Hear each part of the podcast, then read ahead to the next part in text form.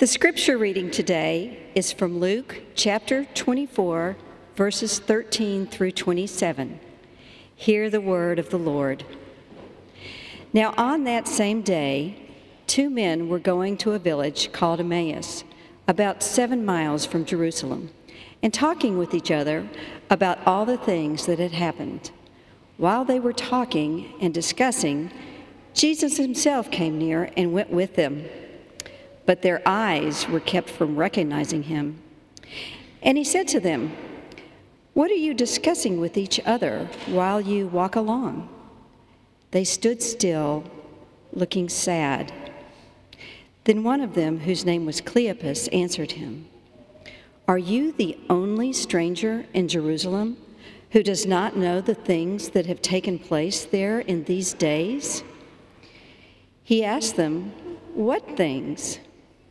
They replied, The things about Jesus of Nazareth, who was a prophet, mighty in deed and word, before God and all the people, and how our chief priests and leaders handed him over to be condemned to death and crucified him.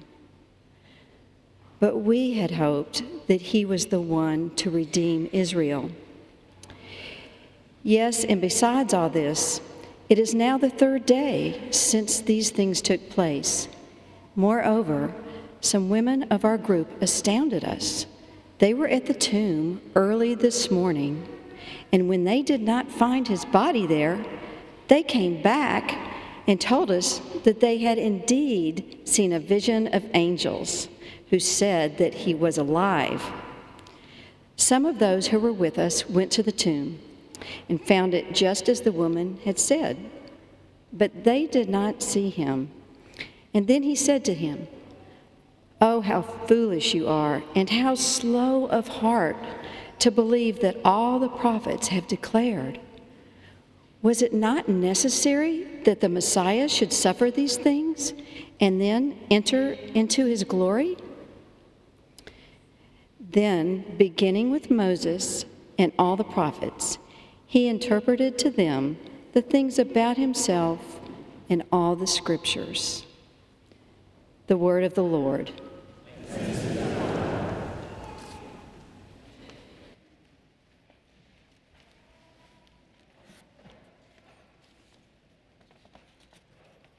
Thank you, Lori.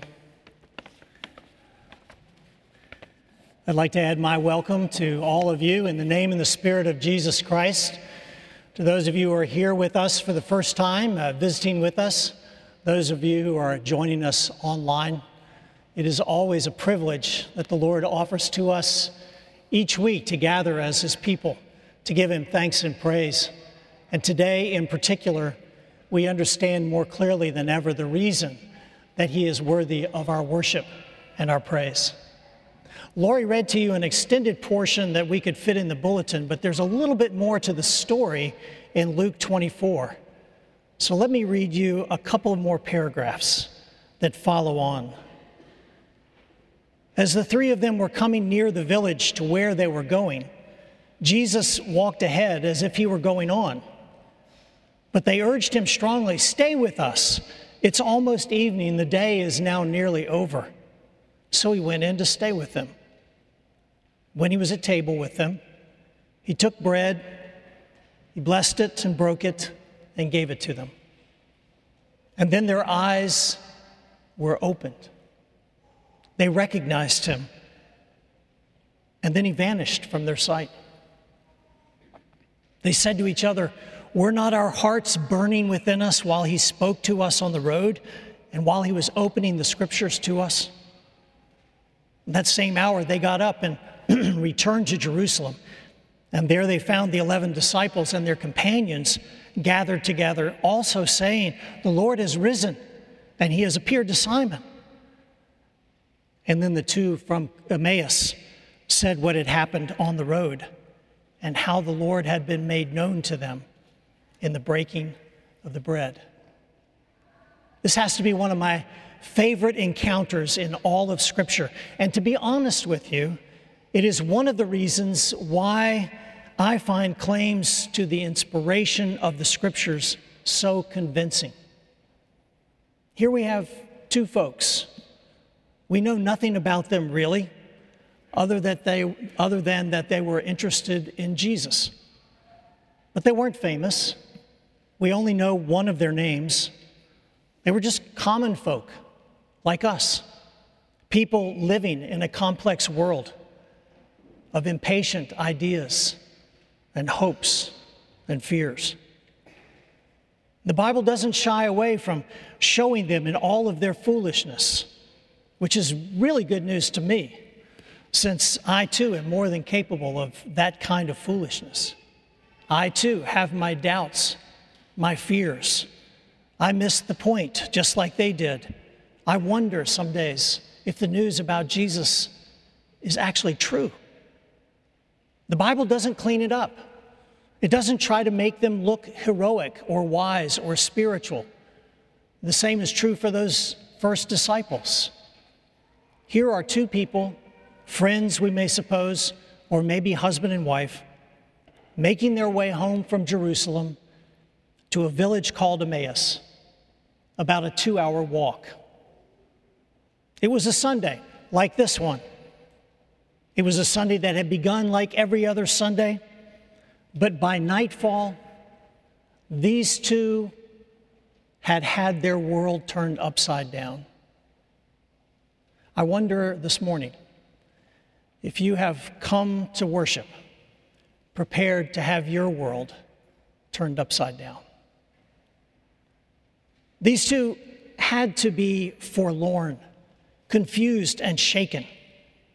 They had been convinced that there was something unusual, something remarkable about Jesus, that perhaps he fit the description of their scriptures when they spoke about a Messiah, a chosen one, sent by God at long last to redeem Israel, to restore her to her former glory that she had known under King David. And yet, what had they just witnessed? Their would be leader had been arrested, tried, convicted unjustly, and then subjected to the gravest humiliation of all public Roman crucifixion. And you need to understand something about Roman crucifixion. Not only is it a horrific way to die, it was also the Roman Empire's way of declaring that the person hanging on that cross was so contemptible that he wasn't worth killing in a decent way. If you were one of those two folks walking home to Emmaus, what would your state of mind have been? The one who had carried their hopes was now gone killed in such a way as to ensure that he would be considered a shameful figure. His name became like a cuss word, not to be mentioned in polite company, and certainly not to be identified with. These two had to be beyond comforting, afraid, guilty by association, ashamed of their gullibility, to be so taken in and now, to make things worse, there was a confusing rumor that something had happened to the body. They had to be undone. But then, without warning, they are joined by a stranger. Jesus is walking with these two, but they don't recognize who he is. He inquires about what they're talking about. And we have the response from Cleopas. How do you hear the tone of his voice when he responds to Jesus' inquiries? Are you the only person in this whole place who doesn't know what just happened in Jerusalem? If you don't have a sense of humor, you're going to miss the moment. Because Jesus is playing along. He keeps a straight face when Cleopas asks him, Are you the only person who doesn't know what was going on what things happened in Jerusalem today, Jesus, with a straight face, looks at him and says, What things? And then he patiently listens to them as they tell him everything that he has just done. And they truly didn't know the half of it. But still, Jesus plays along. Can't you see him commenting on the two friends as they're telling the story, recounting the events of the day? Oh, really? What happened next? But then it's his turn to speak and to tell them how they have missed the point. He went through their scriptures and began to explain how he, Jesus Christ, was at the center of it all. What stories do you think he told? What stories did he reference in the Old Testament? I'm sure he looked to the prophets, and especially Isaiah, and the references there to a suffering servant who would give up his life. Perhaps he talked about Joseph. Do you remember Joseph, perhaps from your Sunday school days in the coat of many colors, when his brothers, out of envy, had him sold into slavery and assumed that he was dead, but then surprised in a moment of crisis to find that their brother not only was alive, but in a position of influence and power. And he then was responsible for saving his people from death. I imagine he also spoke of Jonah. We know this from Matthew chapter 12. He used Jonah three days and nights in the belly of a whale as an example, an illustration of his own life, death, and resurrection. Or the scapegoat in Leviticus 16. You understand my point. There were all kinds of stories from the Old Testament that Jesus might have called on to help make clear the true mission and purpose of his coming. But still, they didn't recognize him. They were, however, well trained in the hospitality that prevails to this day in the Middle East. And they pleaded with this wise Bible teacher to come and stay with them. And it was then, at table, as Jesus took bread and broke it and gave it to them, that they recognized him. It's that moment that Rembrandt, on the cover of your bulletin today, tried to capture and I love it. I wanted you all to see that because I love the expression of the guy's eyes as he realizes at this particular moment who this is who has been with them and is now seated at table with him. Don't you wonder what happened at that moment at the table that suddenly opened their eyes? From their description of Jesus, when they were talking to Jesus, it seems that they had heard some unconfirmed rumor that the tomb was empty and that Jesus had been seen. But they were still thinking of Jesus in the way that many people today think of him as a great teacher or a prophet. And there in the sentence we read was probably a summer, summary of how the disciples had understood Jesus' life and ministry. He was a prophet, powerful in word and deed before the Lord.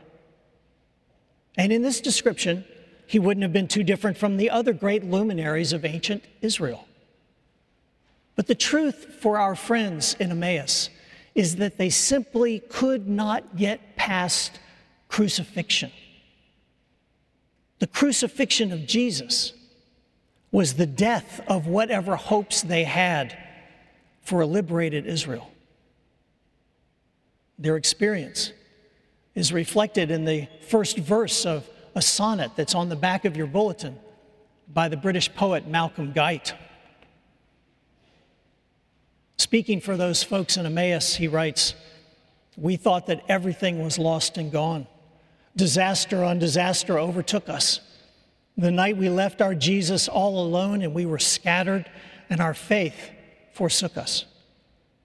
But oh, that foul Friday proved far worse, for we had hoped that he had been the one, till crucifixion proved he was a curse, and on the cross, our hopes were all undone. You see, they had no imagination for a Messiah who would have to suffer and die in order to redeem not just Israel, but all of humanity, all of creation. But then the story turns. Jesus took bread, broke it, blessed it, and gave it to his new friends. But now, do you see the roles are suddenly reversed? Jesus is no longer the guest. Now he is the host, the Lord of the table. And could it be, as he extended his hands to offer bread to his companions, that they then caught a glimpse of those horrid spike wounds? Could it be that in that moment they realized that crucifixion is not the end of the story? And then he was gone. His walking companions had to be stunned even as they headed out into the dark and hurried back to Jerusalem to tell whomever they could find. They had to be kicking themselves, don't you think? I think it sounds funny to hear them say something like, Oh, I knew it was Jesus the whole time we were talking to him. And the other one says, Yeah, me too. I even had this spiritual experience of burning in my heart. They had no clue. But regardless of their embarrassment, and isn't it good to know that we serve a God who is patient with us in our foolishness? Isn't it good to know this morning of all mornings that in the many days when we have our own doubts and fears, where we wonder about resurrection, the Lord understands. Regardless of these two and their embarrassment about their thick headedness, they knew enough to understand now that if Jesus was no longer dead, then everything in heaven and on earth is different. I imagine that two hour walk back to Jerusalem was pretty quiet as the two of them reflected on the stories that Jesus told, as they began to work out the implications. I hope we won't be too hard on our friends here.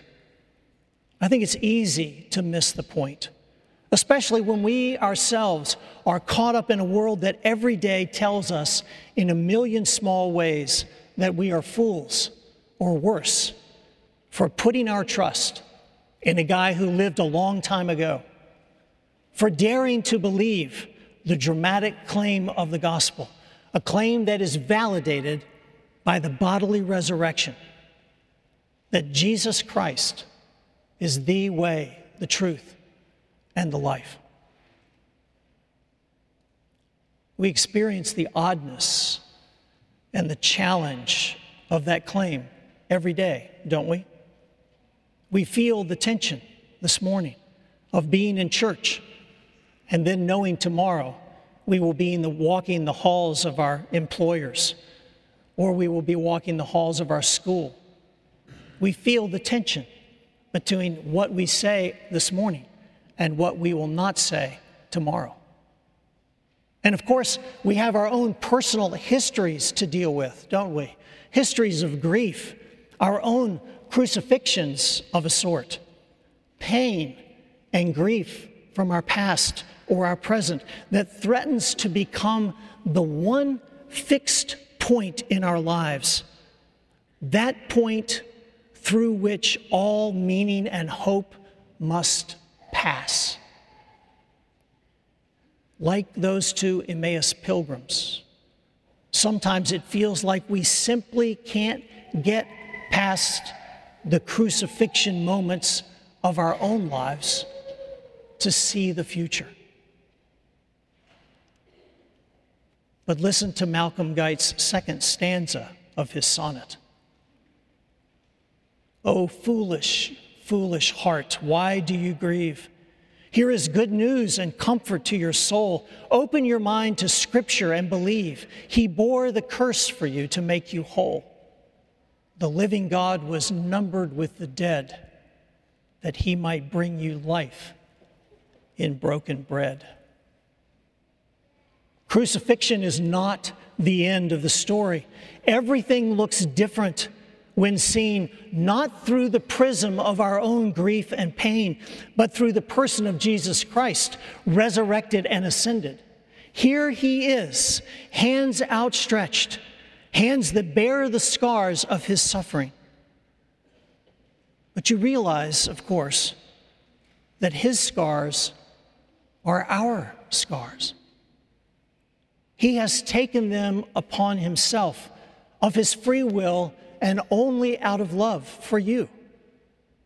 And the new life that he offers to you, he does because he has defeated the dread, the hopelessness, and the fear that attaches to those scars of our memories. By his resurrection, he invites each one of us, just as he invited those friends in Emmaus, to reinterpret the way that we tell the story of our lives, including our failures and our griefs, to reinterpret the way that we understand the trajectory of our lives, because now we know the end of that story. It is a story that ends not in tragedy and despair and crucifixion. Your pain is not the end of your life's story. It is instead a story of new life, of rebirth, and of unquenchable hope. The resurrection of Jesus Christ tells us that by changing the future, God can change the effects of the past. Some of you are old enough to remember when the Iron Curtain fell.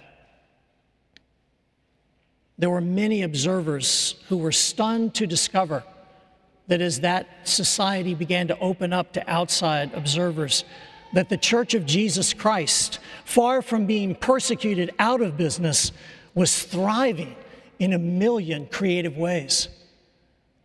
And we know why now from stories like this one in a city of the former Soviet Union, a Communist Party official was lecturing a packed house on the foolishness of Christianity and the impossibility of resurrection. We have our own party officials on YouTube today who give much the same kind of lecture. But at the conclusion of this lecture, a brave Orthodox priest rose to his feet and asked the party official for permission to speak. Yes, you may speak, came the answer, but you may only have five minutes. The priest replied, Five seconds is all I'll need. And then he turned to the auditorium and he raised his voice and lifted his arms and he said, Christos aneste, Christ is risen. And without hesitation, the crowd in that moment spoke the truth they responded, Is risen indeed. And with that cry, you could hear the iron curtain fall. With that same cry, our own iron curtains of fear and grief and guilt and longing and defensiveness and anxiety, all of those and more have come crashing down.